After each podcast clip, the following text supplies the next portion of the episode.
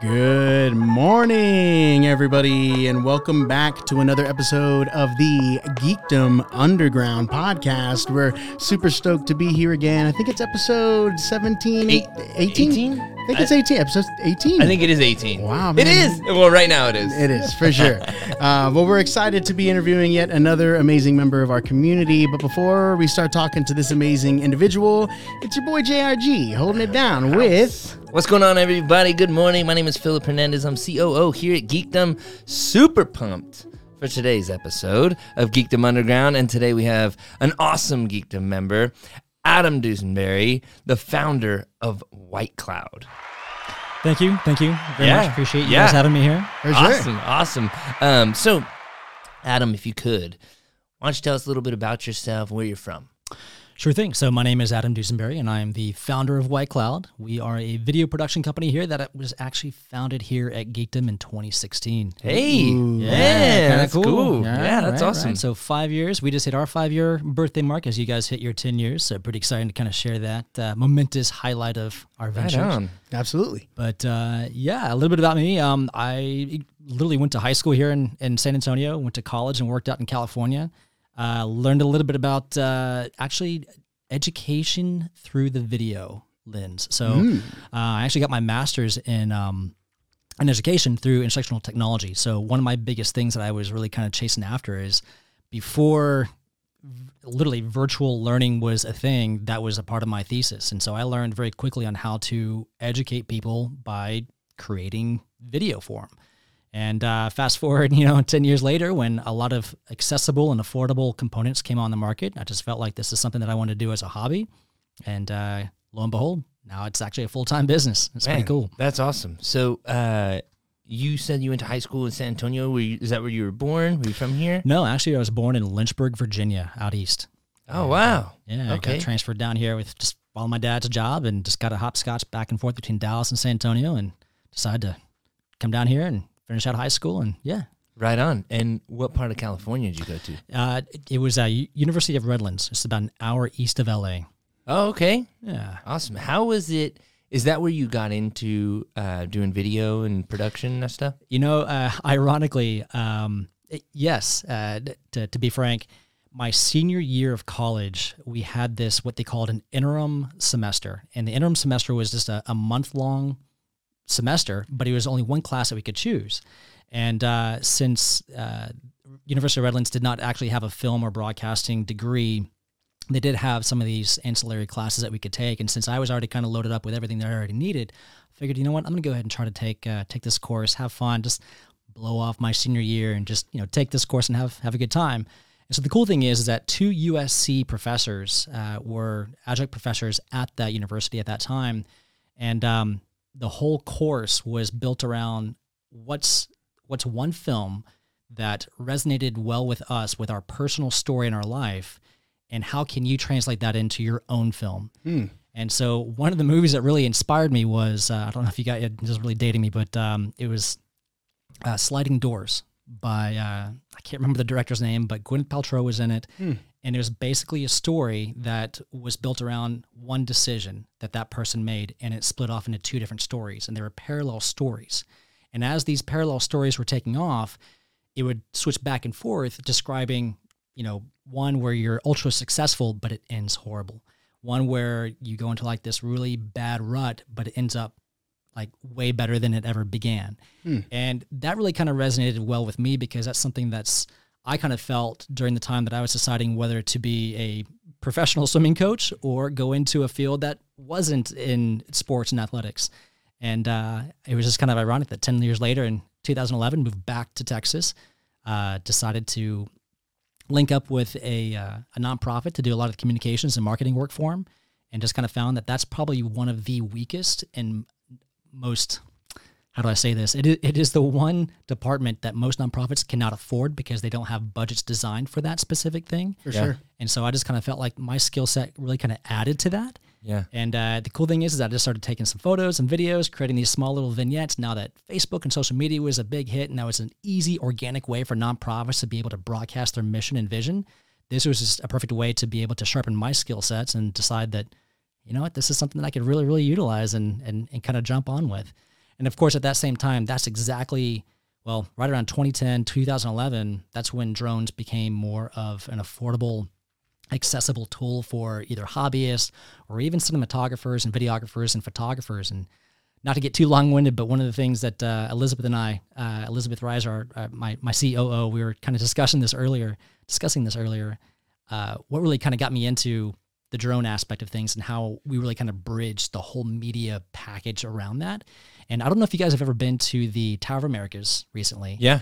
But sure. the whole lobby area is just littered with all of these old aerial photos of the construction of not just San Antonio, but of the actual Tower of Americas. Oh wow. Oh, that's sweet. It's super cool and super inspiring. And of course, as most people who first come to San Antonio, that's obviously one of the most iconic places to at least go visit and explore. Right. And that was one of the things that really kind of, again, hit me pretty hard because I thought, how cool is it in the year at that time, 2011, look back 100 years and look at some of these old photos from when planes were just becoming planes, taking photos of downtown San Antonio in 1911.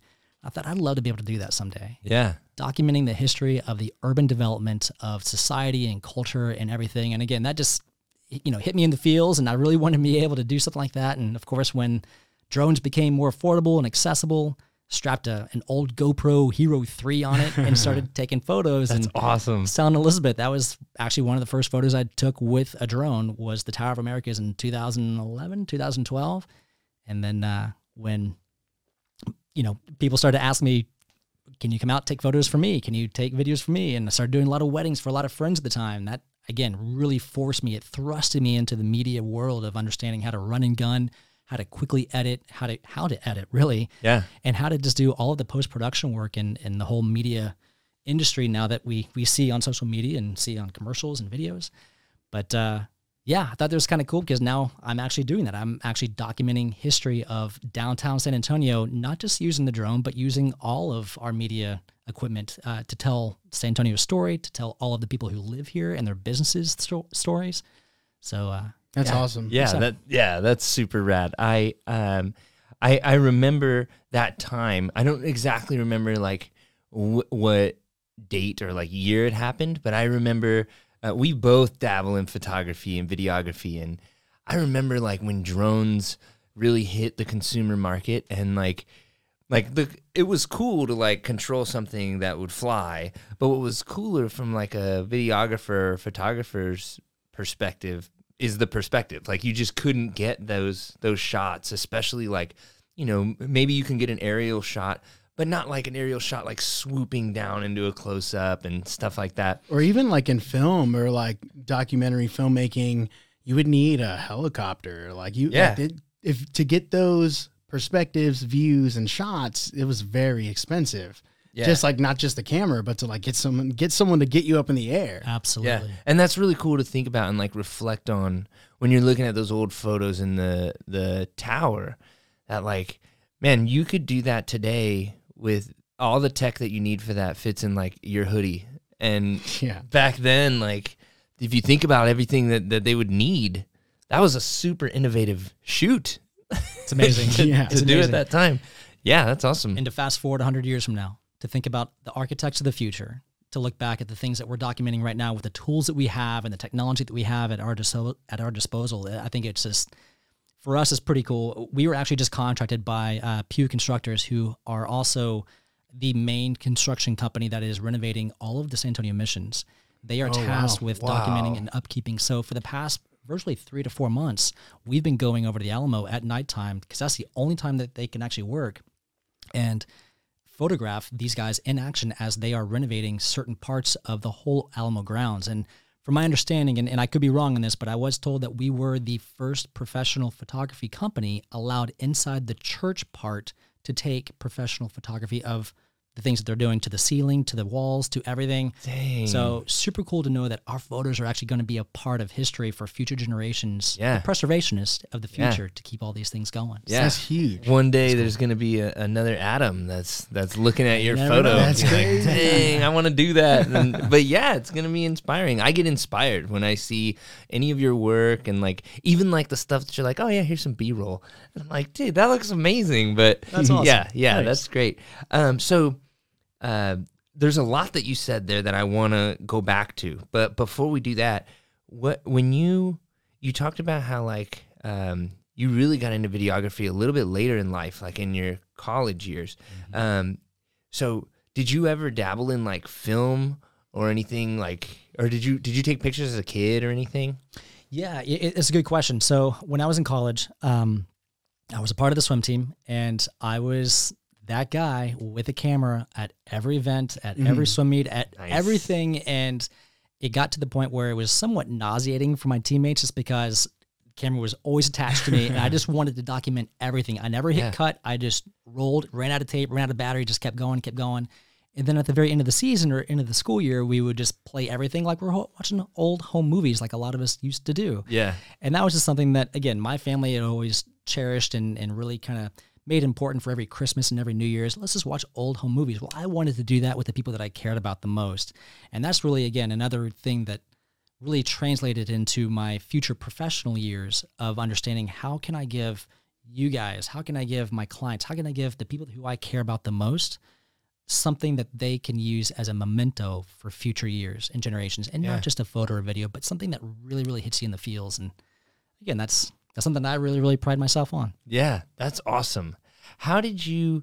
Um, so I know that drones is a big part of history for White Cloud. it is Um, so how did you get into? How did you make that transition from like holding the camera and having like that much control to like being okay with a camera being attached to something hundreds of feet in the air? yeah great question is actually almost and it's, it's cool that you asked this because this is something i definitely want to try to explain because there are uh, very few videographers very few creatives who do this kind of process backwards like me um, I started out using drones or a drone like device to capture and document and, and archive photography and video before I started to do and learn really, really hardcore, traditionally, you know, traditional ground equipment. Um, 1992, 14 years old, buddy and I went out, built uh, model rockets, and we strapped little. I don't know if you guys can recall the names of the little old Kodaks where you, little, you pull the pin and it takes a, a quick snapshot. Well, we hooked one of those up to the model rockets, fired up 100 feet. Once that nose pops off for the parachute, it would just take a picture of whatever the world looked like at that point. Dang, that's awesome. We love doing that. Yeah, that was like our whole summer during the time, you know, Yeah. before I was mature enough to, to drive and, and actually have a life. But uh, but that's really something that I really wanted to try to do is try to find a way to put a camera on something that I could control flying. And so my uncle, who is the ultimate geek, nerd, technologist, futurist, I mean, his whole basement is just littered with things that you would never ever see out on the market, but you could see in like some sort of post-apocalyptic type world. where You would just have like these, these radios and these TVs fused together. And I asked him, is there any way that you could just build me an RC helicopter or just something that flies so I can strap a darn camera to it? And I just want to see the world from a from a bird's eye view. yeah. And so he did. Uh, but the irony is, I was about 16 years old doing stupid 16 year old things. My parents encouraged and was like, don't give it to him yet. He's really not mature enough. It's, I mean, if this thing does not control itself the way that it, it could really, really damage some things or badly hurt someone. So he held off on it. But um, so I never had that chance to be able to play with some sort of remote controlled aerial device. And then, of course, in 2010, when DJI came out with the first, uh, actually, it was Parrot, uh, Parrot drones back in 2006, 2007. I was a swimming coach at the time. That's when GoPro was just starting to get out and about. These Yeah. little small action cameras. Uh, I thought this is an awesome opportunity to be able to get a different angle from a different perspective for people that may find this interesting. And uh, at the swimming club that I was working at, um, it was pretty well world renowned. And so uh, you had a lot of big broadcasting companies that would come in and, and do their things year round. And so I took this styrofoam like drone, put literally the original GoPro hooked up to it, started to fly it. It's not balanced. It's not, I mean, it's not built for this. This thing was maybe two, three foot up in the air and just came down crash. And I'm like, oh, that would have been a, such a cool perspective to have. And it Yeah. just completely failed. Well, one of the NBC guys came over. Is like, I see what you're doing. Give it a few years. we're all gonna have them. I'm like, dude, I hope, man. I can't wait. I've been waiting for since I was 16 years old to have this. My thing. uncle's got this thing My- in I the garage. He's got one that actually flies a human being in it right now. It's like years ahead. But uh, but yeah, that was one of the things that's like, man, I just really, really hope and hope and hope. And of course, in 2011, came back to Texas. Yeah. DJI came out with their first drone. It was like fifteen hundred dollars on Amazon. Uh, strapped a GoPro up to it, which everyone at the time was doing, and like this is exactly what I've been wanting to do. And That's just so Yeah. took a ton of photos and vid- I, I have yeah gigabytes worth of old stuff of, of downtown San Antonio and a ton of weddings. Yeah. ironically, Was it everything that you hoped it would be? it is now. It is Um, now. it is now. I, I think uh, in the beginning, um, it was just it was it was a toy, and Yeah. it was uh, what you know at the time all my friends and family were saying. It's like, oh, Adam, that's cool, but what are you gonna do with it? It's like I'm gonna make a business out of it. Like, all right, good luck, you know. And that's of course when the FAA was coming in and figuring out. And now all of these consumer-like type drones are coming on the market. How can we le- how can we regulate all of these things? Mm-hmm. and how can we really help certify the ones that are taking it serious versus the ones that aren't and may possibly doing it for nefarious reasons. Of course, YouTube was popular back then too, so a lot of people were just posting this random content where they were flying them into buildings, they were flying them into people, they were hurting Yeah. people. I'm like, why are you strapping guns to them? I mean, like all of the bad things you can think about was happening. So I remember those things. Yeah. Mhm. And Yeah. that and that was like when people were trying to become viral and like up up each other. Influence. Yeah, Yeah. one up each other and stuff and man. But uh, the good thing is, it actually forced the government to, like, literally put their foot down and say, Yeah. "This is how we're going to do things." Uh, the good and bad thing is that the government actually asked people who have been a part of the industry for a long time, who have been flying remote-controlled helicopters with cameras attached to them, asking them what would be the best rules in place to help mitigate and, you know, hopefully consolidate uh, the, the best way moving forward with this. And so thankfully they actually asked industry experts to come in to be consultants on devising some sort of policy and procedures on how to move forward. So in 2015, that's actually when they start when the FAA actually imposed uh, a, a certificate rule where if you want to actually operate um, in the United States as a business flying a UAV, an unmanned aerial vehicle or a UAS, unmanned aerial system, uh, then you have to get certified. You have to take a test. Got to pay for it, got to pass it. And of course, you got to be in compliance with all airworthiness uh, to show that you understand all of that fun stuff so you don't do anything stupid. Yeah. Some people do. So, Yeah. I know I uh anytime I see a video with some weird drone things, I always bring it up to you and you've always seen it.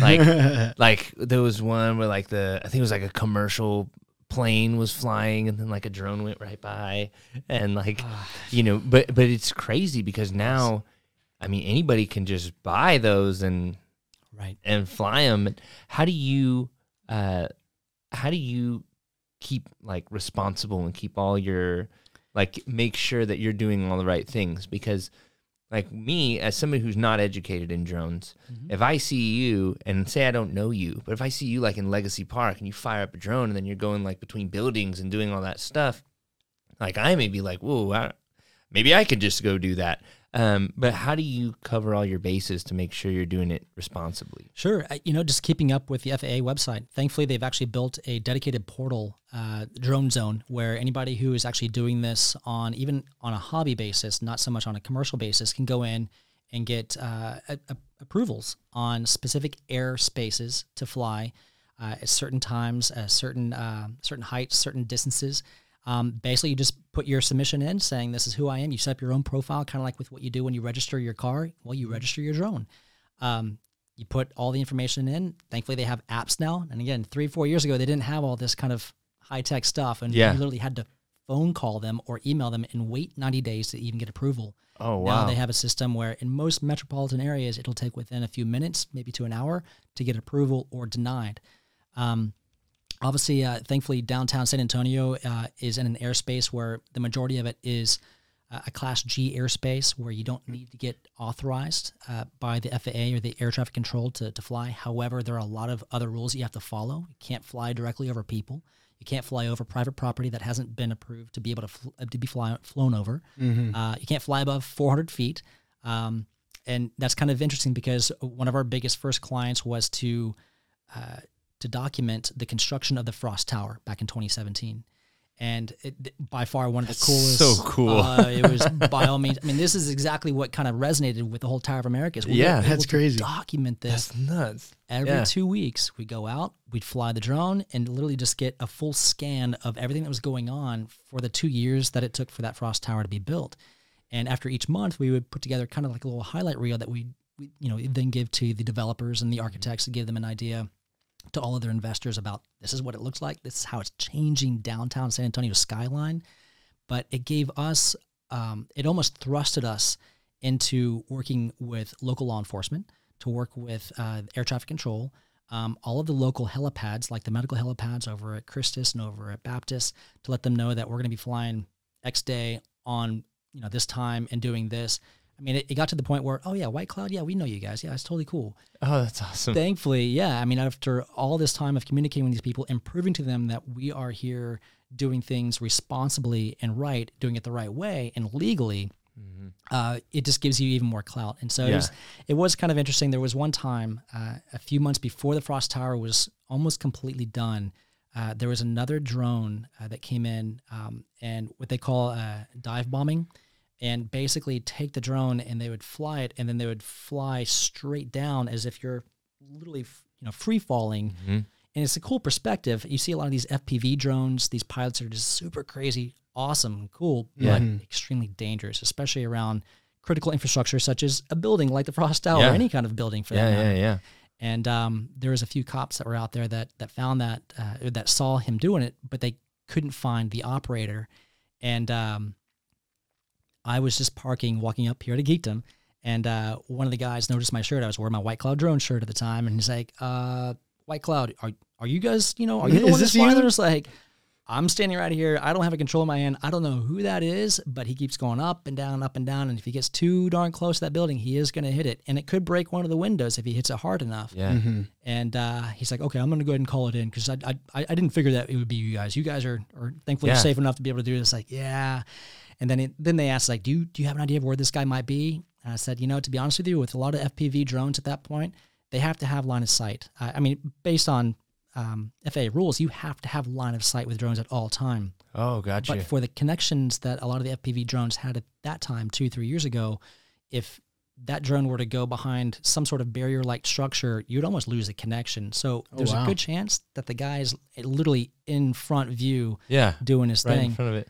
And I just told him, look for a guy with goggles on because if he's Yeah. you know, FPV goggles, it's probably him controlling it and might want to have a few words on not Yeah. doing what he's doing. Yeah. And again, those are things, you know, if that person, even though he was doing it as a hobby and he wasn't doing it commercially, um, it's an extremely dangerous stunt to do. And it's, it's just something that really could potentially tarnish the drone industry who are really trying to make this uh, a viable business model. Yeah, that must be difficult because like y'all are doing like and that stunt may be something that you would actually do for a client, but um, you know, just the knowledge that me who does and I don't make any money off this stuff, but I could go buy a drone and I can go and do that. That must be difficult because it could just ruin shoots for you. It is. It is. And, and ironically, um, and thankfully now, in the past, uh, people and not, not to throw Russia under the bus, but they are notoriously known for doing some crazy things with their drones. Uh, they would strap bottle rockets to them. They would strap their dogs to them. They put their kids on them and they would fly their kids around. Really? They would do all of these things that you would like think about, like, yeah, I would never do that. Oh, they did it. They're Russians doing- did it. yeah. they're pushing the, yeah, the limits. So you see a lot of YouTube videos with a lot of these people doing some really crazy, very dangerous things with drones and the drone technology. And it almost kind of helped our local law enforcement, air traffic control, and FAA understand this is what people could do and fully capable of doing in the event that they have this kind of technology. So they're able to put a lot of squashing on it. Yeah. And uh, thankfully, now that local law enforcement are a little bit more attuned to how to approach uh, a drone operator and ask for their certificate license, uh, and also ask about who are you shooting for, why are you shooting, what are you shooting, can I see your your FAA registration number? You know, all the things that you should have if you're actually operating legally in that airspace that you're attempting to fly in. Yeah. Yeah. correct me if I'm wrong, but a lot of the drones that are commercially available have like software or like firmware built into them to where if you're flying in a place where you're not supposed to be, it'll automatically like keep you away from that, right? Yes. So I guess as technology develops, cool. it's gonna make make it less easy for you to like break the rules, essentially. Absolutely. You know, uh, it's a good point that you brought that up, and that actually speaks into a lot of other kind of technology that's really emerging right now that is being implemented in other kinds of industries, even like the uh, the autonomous vehicle industry, where they call them geofences. They're basically force fields, and government entities, uh, obviously helipads and airports and military uh, structure, military installations, they have these called geofence uh, borders. And so if you try to fly a drone in there, the app that's helping you control that drone blocks it. It just stops it and forces it either to come down or land. So there's quite a few places downtown finally that have these so-called geofences. Now keep in mind that there's like anybody who knows how to code and how knows how to get in the back end and, and hack some things, there's a way to do that. Uh, the drone manufacturer DJI is a Chinese-made manufacturer, and so several years ago, this was, and it still pretty much is, the most popular drone manufacturer in the world, but specifically here in the United States. A lot of sheriff offices and police departments and local law enforcement and, and first responders tend to use these drones because they're one, affordable, two, easy to learn and, and quickly be able to get up and go. Uh, they're the most reliable, sadly. They're still the only drone manufacturer that is the most reliable and best bang for your buck. And so there's been a lot of talk about trying to accelerate the government to come in and explain why they shouldn't be using a Chinese made drone because there could be some hidden software in there that could be basically giving information back to the Chinese government that we just don't know. So of course that that rumor spread and sheriff offices and police departments like, whoa, we're not going to use these guys anymore, and Yeah. military stopped using it. It's just a lot of things. But again, this is this is how technology develops. Yeah. trial by fire, trial and error, and learning, unfortunately, through our mistakes. Yeah, that's interesting. The the this will be my last question on drones, but uh, the did you ever do anything with drones that didn't have a camera attached to them?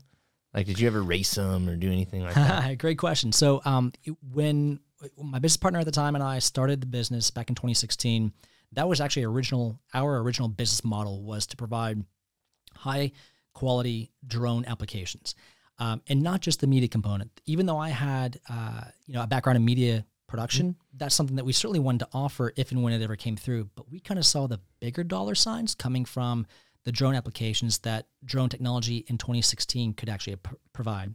Thermography, um, orthomosaics, topography scanning, things that uh, architects, developers, con- the whole construction world could really, really utilize uh, in a much safer, efficient, and affordable way. Drones could provide all that. So we would hook up a LiDAR puck to it. We would um, put, uh, gosh, I, I can't remember the actual term of the technology at the time, but it basically penetrates uh, vegetation for crops and farmers about six inches below the surface to indicate where the overwatering is or where the underwatering is or where the like it can give you all of these details. It's awesome. it's yeah so terminator like type Yeah, details. They can give you so much and that was four years ago five years ago when we just started it. So i don't even know what's out there right now since i've kind of moved past the whole high-end commercial drone applications yeah, man, you really went deep on the drone technology and application. I think like around that time, the most innovative thing I saw people do with drones was like attach bait to it and then like hold their fishing pole and like, Oh, yeah. send it out and drop the bait,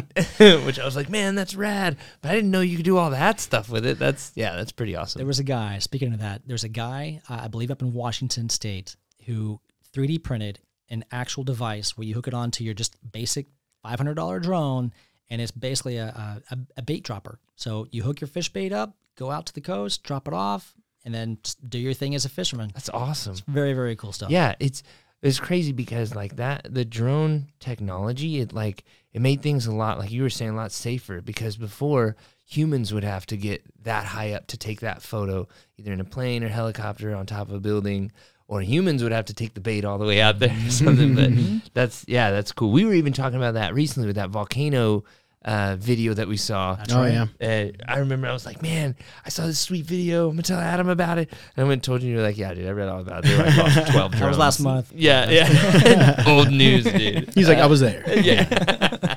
So But you got to travel a lot too, right? And I don't mean to, no, it's okay. It's okay. right? Because you, you've got to travel the world and do some really cool stuff with drones as well. Yeah, totally. You know, the cool thing is, um, I was actually in 2018 got hired by a Airbnb investor here in America who was buying up a ton of property over in Taiwan, and he was just Airbnbing his properties out in Taiwan, but he wanted an American influence of of marketing and media. So he basically just flew me out with him for a whole week out to, uh, out to Taiwan, and we just filmed anything and everything that I thought as an American tourist would appeal to me if I were to actually travel to that country and just tour. Whoa. And so it was cool. He hooked me up with all of his properties and his condos and stuff and just had a great time, met a ton of awesome people, and just literally fly the drone in and around the whole country and just document what I was able to see, what I thought was cool. He said, "Hey, make this look really, really cool." And I can do that. I can do Yeah. it. Yep. It was very Man. cool.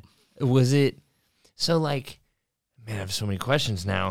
when you when you uh fly a drone up like in especially in downtown San Antonio, like the view, the perspective that you get, it looks totally different. Like when I'm if I'm standing in Legacy Park and then you show me like, yeah, check it out from the drone footage and the drone's directly above us, it just feels totally different. How was it in Taiwan? Had you been to Taiwan before? Never had. How was it experiencing Taiwan on the ground and then seeing it from that high up? It's uh, it, it's mind blowing. You know, I, I've traveled not a lot, but enough here in the United States to understand how our cities are built, just because of how old this country is, and you kind of see the the common denominators amongst all the architects and developers. But when you go to a country that's been around for thousands of years and the culture has been around for that long too, and seeing how they preserve their old historical uh, monuments and their old historical buildings, and then build all of their new mega structures around it, it's uh, it's mind blowing. Um, Taipei 101, uh, that was probably the I think it is the third tallest building in the world. Uh, it's got 101 stories, um, and it sits probably on the the southeastern tip of actual Taipei, the, their, their capital. And there's a mountain on along the side where you can hike up. And uh, he and I were actually walking up the stairs, and it took us two and a half hours to walk up this this stair, uh, this the stair lift, basically uh, this mountainside. And as we were going up, and this is probably maybe six or seven o'clock in the morning, we tried to do it before it got too hot in the day. There were groups of um, elderly folks doing yoga and doing exercises, hundred feet up, two hundred feet up, five hundred. We got up to about eight hundred feet up elevation wise, just so it can be somewhat, you know, I don't want to say parallel, but somewhat eye level to the whole city skyline. And you see this huge mega structure of Taipei 101, the building just, I mean, it just sticks out literally like 101 stories compared to like the next building, which was maybe 40 or 50 stories. Yeah. That's crazy. That's It's insane. crazy. But we got the drone up and we just started flying around that whole darn city and just got some, yeah, just super, super cool shots. So mind blowing. Yeah, that is awesome. Um, so when at what point? So I, I, want to go back to like talking about White Cloud and um, just you being a startup founder. Um, what made you make the decision to go from like drones to pivot into like we're like a production company? market, the geographical market that we are right here, right now in. And uh, both my mom and dad live here in San Antonio, and this is uh, a city that I found that you know what I, I want to plant my roots here, um, and I figured I want to start my business here too. And having the friends and family that I have that I've met through geekdom and through all of the people that I've grown up with here in San Antonio, I felt like this is the place to be. I don't want to go to LA. I don't want to go to New York. I don't want to go to Austin. I want to be here in San Antonio and grow my business the way that I thought would be, you know, viable for me. And it was actually the market that told us after about two years that, yeah, we can make some really nice cash doing a lot of these high end commercial uh, drone like applications, but they're all grand slams, and grand slams don't happen every day or every week or even every month. Yeah, we just sure. weren't able to. We're able to to sustain revenue stream, but we just weren't able to grow, scale, or even expand the way that we really wanted to. And of course, you know, we had to compete with uh, the people who uh, were growing out of the big tech centers out of you know Northern California and you know over in the Northeast, uh, where a lot of these drone companies that were um, granted by the DoD uh, to you know just be, tons of cash were just pumped into these these companies to grow their business, and these larger companies were now starting to consume smaller companies. And at some point, we thought maybe we can be you know consumed by one of these companies out of the East Coast or even West Coast, and we just never never really picked up on that. Yeah. it was really uh, at the end of 2018, early 2019, when uh, my co-founder got uh, another job offer with another company, and uh, just felt like you know what, this might be something where I can just kind of steer this company into something that is a little bit more passion driven, and just allow that to kind of take its ride. And then uh, spring of 2019, um, decided to figure, you know, we're gonna still do drones, but that's not what we do. And looking at our our books, at that point, all of 2018, almost 60, 65% of all of our revenue was all media based, whether it be through the drone or through just traditional ground media. Yeah. And uh, thankfully, Elizabeth Reiser came on board um, as a contractor to help assist uh, in the spring of 2019 and summer of 2019, and then decided to make her full time in the early parts of, oh, wow, 2020. 2020 yeah, it's hard to say 2020, but that was uh, a lot. uh, there was a lot in 2020. But uh, yeah, just you know, having her as a business development you know person, not really having a lot of the creative uh, background that I had, we perfectly complemented each other. She knew how to talk to clients, acquire clients, retain clients, and I just knew how to produce. mm-hmm. And this was the winning team that I had always kind of wanted. And from all of our friends and family people, it's like, this is what you need. You don't need another Adam. You don't need another creative, even though that would help the bandwidth. You need someone to help you grow the business from the administrative side. And that's really when, um, you know, with Elizabeth being with the Boys and Girls Club prior to White Cloud, that was actually one of the clients that I had started out with as one of my biggest pr- uh, production clients, uh, doing a lot of their event and gala marketing and highlighting and, and storytelling.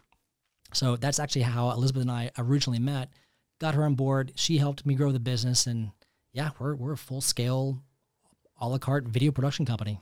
I love that. And I'll even awesome. say, Yeah. I mean, like we would hear White Cloud drones, White Cloud drones a lot. And now that y'all are more focused on just like, you know, telling people stories, sharing stories, and making high end video content, I haven't heard that in a while. And I think that's Yeah. a good thing. People are now recognizing you as just like, you know, White Cloud's to make dope videos, which is which is super cool because y'all do. That's awesome, John. Definitely appreciate that one. And, and again, I want to shout out to you guys too. I mean, you guys have given us the platform, the opportunity, and obviously the connections with all of the awesome people we've ever been able to work with over the past two, three, four, five years, even. Uh, so you know, hats off to Geekdom uh, for giving us this opportunity and the and the limelight that we've been playing in. Right on, man. Right in the fields, dude. um, so, at, at what point did you, uh, or was there ever a time where you like looked at a video or a photo and kind of like couldn't believe that you did that? Wow, I didn't think I'd have any uh, fast uh, fastball questions, but this that that one's a good one. Um,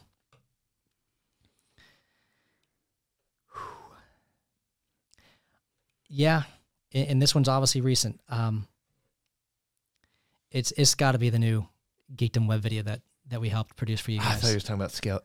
No, that one, uh, that that's a whole other Oh my God. vertical Oh, of, of emo- That goes without saying. that goes- I mean, I, the, you knew that was going to be. It. Yeah, yeah, You knew- but a close number two is no. But let's, yeah, let's talk about the website video. Yeah, I I think um, when I really try to process obviously the question, but also process the amount of prep time, people uh, on the planning stage and the production stage, and even the post production, even though it's just a three minute video, I mean that's that's a lot of hard blood, sweat, and tears from everybody involved.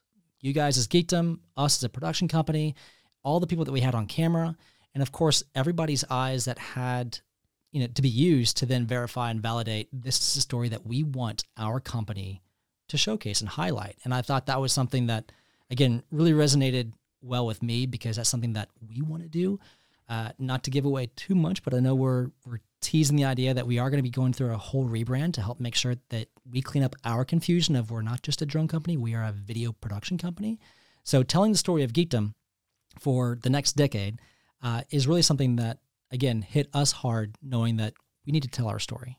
We need to say it right. We need to do it right, and we need to visually, you know, visually um, and cinematically promote it in a way where it really speaks the volumes of what John just said. You know, we high end quality content. That's what we want to be known for. Yeah, yeah, that was. I mean, like I've I've I've done a lot of work with startups, and I've been a part of like a lot of like ads or like video like marketing or anything like that. We've done some stuff with Curry Boys, which is a lot of fun. You know? Um, but that video uh, that you're talking about with the web, our website, that was a really, man, that was like an emotional experience going through that because it's like I know everybody that that you interviewed. I've spent time with everybody. I've looked up to all of the folks that are in the video, and that's a story that I've wanted to tell, but I just couldn't really articulate it. And the way that you put it all together was awesome. The questions you were asking, the just the way that you like chopped it all up and and put it in different in different places, it told such an awesome story.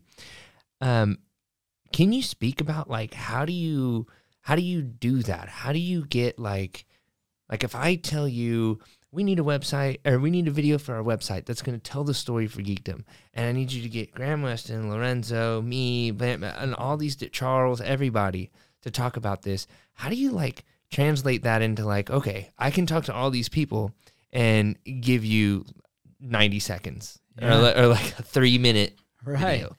no that's a solid question i think that's something that uh, i've been able to at least learn over the the time that I've been trying to sharpen my own skills and understanding how to not just edit but also produce in a way where it is a compelling story and it makes sense. It all connects. Um, circling back to one of the original comments that I made, I do things in reverse. Uh, I actually listen for the music that I want to use to convey the message that I think that I want to have it conveyed.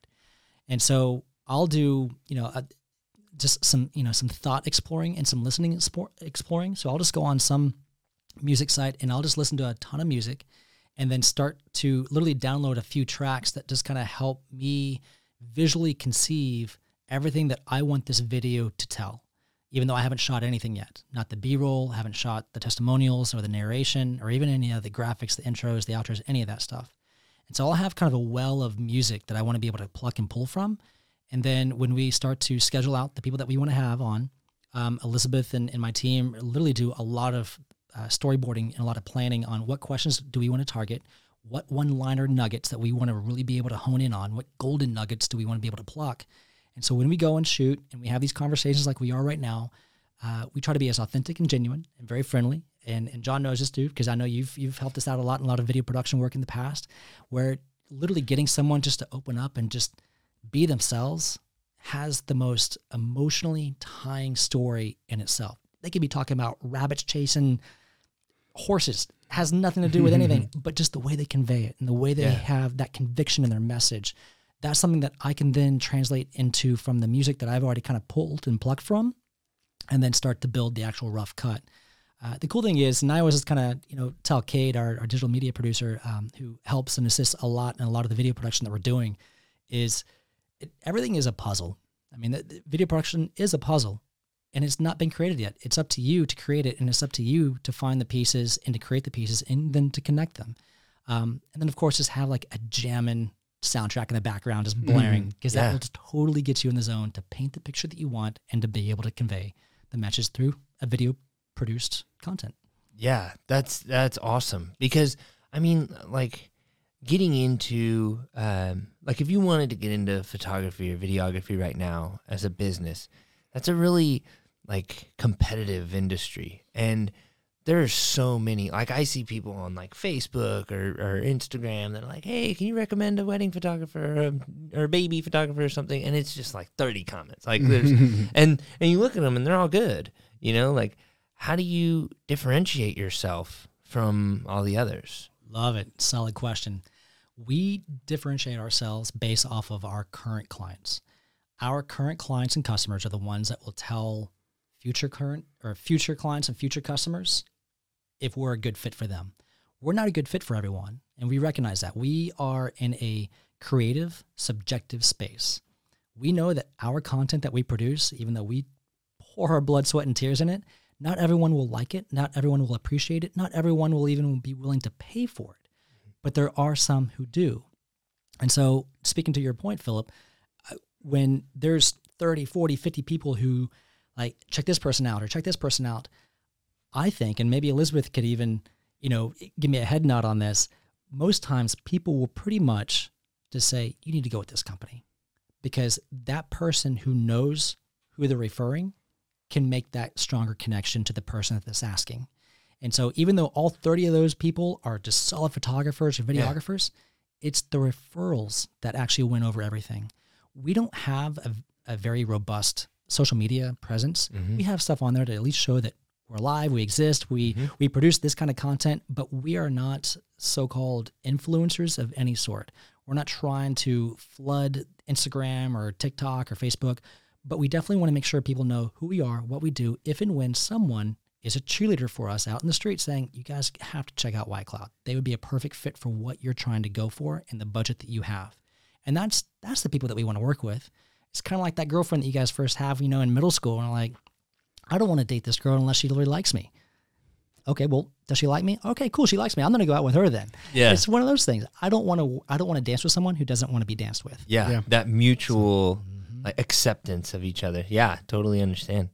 Um, when you, uh, like, when I see a, a video that you've produced, I know that you've produced it because of, I don't know why. I can't articulate it, but I, It's but got I, that uh, that secret sauce. it does. It's got that that thing, and um, and so it's, it's really cool to hear you know your process and and how you identify that. Um, how do you feel about like like when you first started doing this in like 2000? He said like 2011 is when you really started like getting deeper into it. When you first started doing this, there weren't a lot of videographers and photographers that were just like walking around. But now, like with Instagram, TikTok, Snapchat, all these things, like the word videographer uh, gets a little bit blurry, right? Because Yeah. like now we've got like our phones that that have amazing technology, and if you have your phone and InShot or Video Leap or any one of these apps, you can just kind of throw something together. How do you feel about those things? Does that well, just how does how does I don't want to inform Yeah, your answer. yeah. but how do you feel about that? Great question, but I want to kind of flip the question back to you guys. Have you ever flown a plane? No, mm, no. no. I mean, on Grand Theft Auto, maybe. Yeah. Have you ever driven a Formula One race car? No. Nope. Those are two modes of transportation, correct? Yeah. Two different ways of getting from point A to point B. Yeah. It's all about the skills and the training. Doesn't matter what the tools you have, it all matters about the skills and the training. When I first started out in 2011, 2012, I didn't know what I was doing. I didn't know what aperture was. I didn't know what f-stop was. I didn't know a lot of the things that cameras actually basic basic functions on cameras. I didn't know what they did mm-hmm. until you started to learn how to just basically play with it and do it. YouTube University, Vimeo, all of those different social media platforms that literally teach you on just how to become more efficient and more effective at the tools that you have. It doesn't matter if you have a hundred dollar camera or a, a million dollar camera. If you know how to use it and use all of the functions that it provides, then that's going to make you the best at what you can do. And that's kind of, you know, to answer your question, cameras are always going to constantly get better. The AI behind it, having all of the different kinds of things that are evolving and all the technology, it's always going to get better and somewhat easier. I just think that it's going to, be cool for all of us that have grown through the process of the last 10 to 20 years in this video production world where video is king on every platform, on every medium, that basically people that are 18, 19, 20 years old right now that know how to cut and edit a video on their phone all because of their Instagram story or something that they just want to post on social media, they understand how to piece the puzzle together. Now, let's give them a tool that can get them there faster and give them more accessories to really enhance their creative skills. And that's again just something that I think over time is al- always going to get better. That yeah, that's a really interesting answer because like there's it's like two parts. One one part is like you you learn the skills of how to use how to operate the tool, and then the other part is like you have to be creative to then like like inject your creativity into this tool. But now with the tools becoming more accessible, you get much more creatives bringing their perspectives and their transitions and all that kind of stuff. That's really awesome. Um, when I, you know, growing up, the way I got into photography is my grandfather was a photographer, so was my father, and you know, I uh, I remember. My, so my grandfather he traveled the world and he would come back with all these awesome photos and um and when I was really young I remember looking at like little like slides you know what I mean on like a projector and then he had a dark room in his house in this old house North Flores and like he would like dip it and do the whole process. Well, then I started getting into it. I started shooting photos. Digital cameras came around, and then I would show him like, "Yeah, let me show you how I edit." I got this Photoshop from my computer teacher, and like, check this out. And I'm showing him all this stuff, and he never really like caught on to that, right? Like he would he would shoot um, in digital. It was all JPEG, you know, and, and he wouldn't really get into like like really editing too much. How do you? Um, so I feel like there's a generation of photographers that got left behind from doing it in like their bathroom without a window or a closet and and all that stuff, which was a beautiful art, like to be able to edit that way.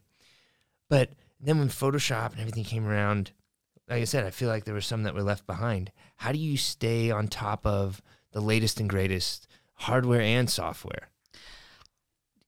direct answer doing what we're doing right now talking about it the only way that i'm ever going to understand what the next best thing is to help explore and help amplify my creative skills is simply just talking about it with other creatives other people who are just passionate about it uh, my mother is 73 years old she's a painter she's always been an artist she's always been a, a sculpturist and i got her an ipad with an apple pencil two years ago she won't put it down she Oh, nice. It's awesome. And now she still paints. She still does her, all of her old traditional media, Yeah. but it's just another way to express her creative skills. And I think that's something that I hope, you know, I'm, I don't get lost in the generate. I, I hope my generation isn't a lost generation as this creative exploration and this technological advancement of being able to advance it uh, forces me to the point where I get lost or I get left behind. Yeah. Um, I just I, I love hanging out with people just to talk shop. I, I like spitballing with my colleagues and and just talking about what the next best cool things are.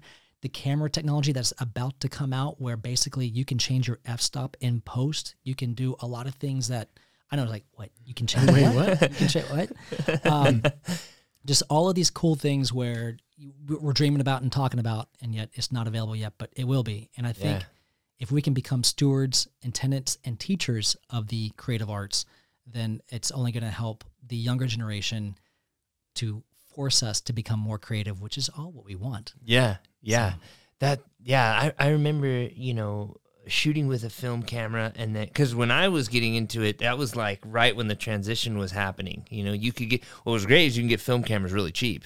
But, you know, Right. you spend five hundred dollars to get a one point two megapixel digital camera. Uh, but but what was so cool about that was like when you would shoot film, you know that you're limited to like those twenty four or thirty shots that you have. Choose wisely. You got to Yeah. choose wisely, and and and also you're gonna print the whole roll to get like those few shots that are really you know the ones that are keepers. And so I remember thinking like, well, when you go to digital, you can take as many as you want, and it's so much less waste. You know what I mean? And Right. and um and kind of like you know your mother where. You know, you give her an iPad and a pencil. Maybe she's trying things that she wouldn't have wasted a canvas on. Bingo. You know what I mean? So that yeah, that's really cool. Um, what's been your biggest challenge starting up your company and getting to where you're at now? Scaling. Scaling. I mean I, bringing on elizabeth in 2019 um, has helped me understand how we can actually operate a creative agency in san antonio. I mean where this city is not really built for entrepreneurs even though it's a whole lot more built for entrepreneurs now than it ever has been. Um, i think it's a beauty to be able to literally survive and weather the 2020 pandemic get to the point where we are uh, we've survived five years. I mean, we're in the top one percent of all startups. We've actually made it. Look, Ma, we made it five years, um, and we're actually able to pay our employees enough money to be able to live and thrive in San Antonio. And scaling is probably going to be the t- the most difficult and toughest part, just because there's so much talent here in San Antonio, and it's hard to find them. It's hard Yeah. to get them, and I, and I know Elizabeth will laugh about this. Um, I was a survivalist. When I first started the business, I we were just chasing the dollar. We'll chase anybody and everybody who's willing to give us a dollar for whatever service we thought that we were good at providing. Yeah. And it got to the point where it felt like we were just freelancers under an agency name. And not to narc on freelancers, because I was one for a long time, I wanted something more. Yeah. I, I wanted I wanted a team to go to battle with. I didn't want to be that lone soldier just to, to do my own thing, even though there's a lot of people out there that are just killing it as freelancers. I wanted something that can provide more to more. And um, yeah, just trying to find the talent and trying to be able to retain the talent and be able to afford that talent in a growing economy such as San Antonio. That's probably been our biggest obstacle. Yeah, that is that is hard, and and you know we we've had a lot of founders on our podcast, and and that's that's a common theme. It's hard for it all to make sense because like the to the founder, of course this makes sense. Here's the problem, and here's my solution. But how do I get paid for it? you know, that's Absolutely. that's difficult. Um, Adam, it's been awesome having you on. Ah. I really appreciate you you coming and and joining with us at um, on the Geekdom Underground. Um, my last question for you is: What advice would you give to an aspiring creative that wants to turn their hobby into a business?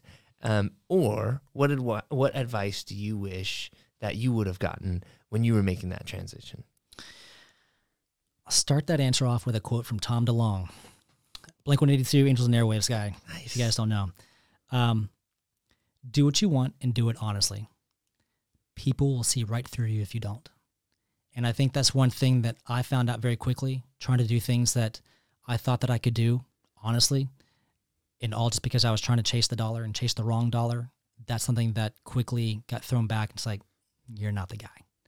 And I think that's one thing that, again, I, I know I blow a lot of sunshine at Elizabeth, but Elizabeth has really kind of helped me understand who I am as a creative and as a business owner and as someone who's trying to grow and scale a company that I can be proud of in my elder state. Um, for all of you that are starting out, young entrepreneurs, it doesn't matter if you're young, old, middle aged, if, if you're just starting out as an entrepreneur and wanting to do something in a creative space, just do everything honestly. Do what you want and do it honestly. That's awesome. Yeah. Yeah. That was great. And and solid shout out to Elizabeth and all the operators out there that, that keep you grounded. you know? Yes. Because that that's interesting too. Like when you have a creative and you ask that question, like, who are you? It's such a difficult thing to a- exact. It's like, well, who do you want me to be? Or, or you answer with a question or something. But yeah, that is awesome. Uh, well, Adam, it's been real. Thank you so much for coming on the Geekdom Underground podcast, Mr. JRG. If you would, sir, please take us home. Absolutely. This was an amazing conversation. Thank you for joining us, Thank Adam and Elizabeth. Um, just want to give you a chance to shout out a website. How do people find out more about White Cloud? Sure. Uh, WhiteCloud.productions. You guys can check us out. Check out some of uh, our most local and recent work that we've done, but also uh, an easy way to be able to connect with us if you think that we would be a good fit for, you know, sharing and, and broadcasting your story. I love it. And if you've seen any of our geekdom stories, especially the one about our boy Skelt, that was all done by White Cloud. So amazing work. With very little post production. That was like within two hours. But yes, it's a fun, silly video. Definitely check it out. well, we appreciate y'all tuning in. We'll see y'all next week. Thanks for uh, hanging out with us. Thanks, Thank you guys. Appreciate it.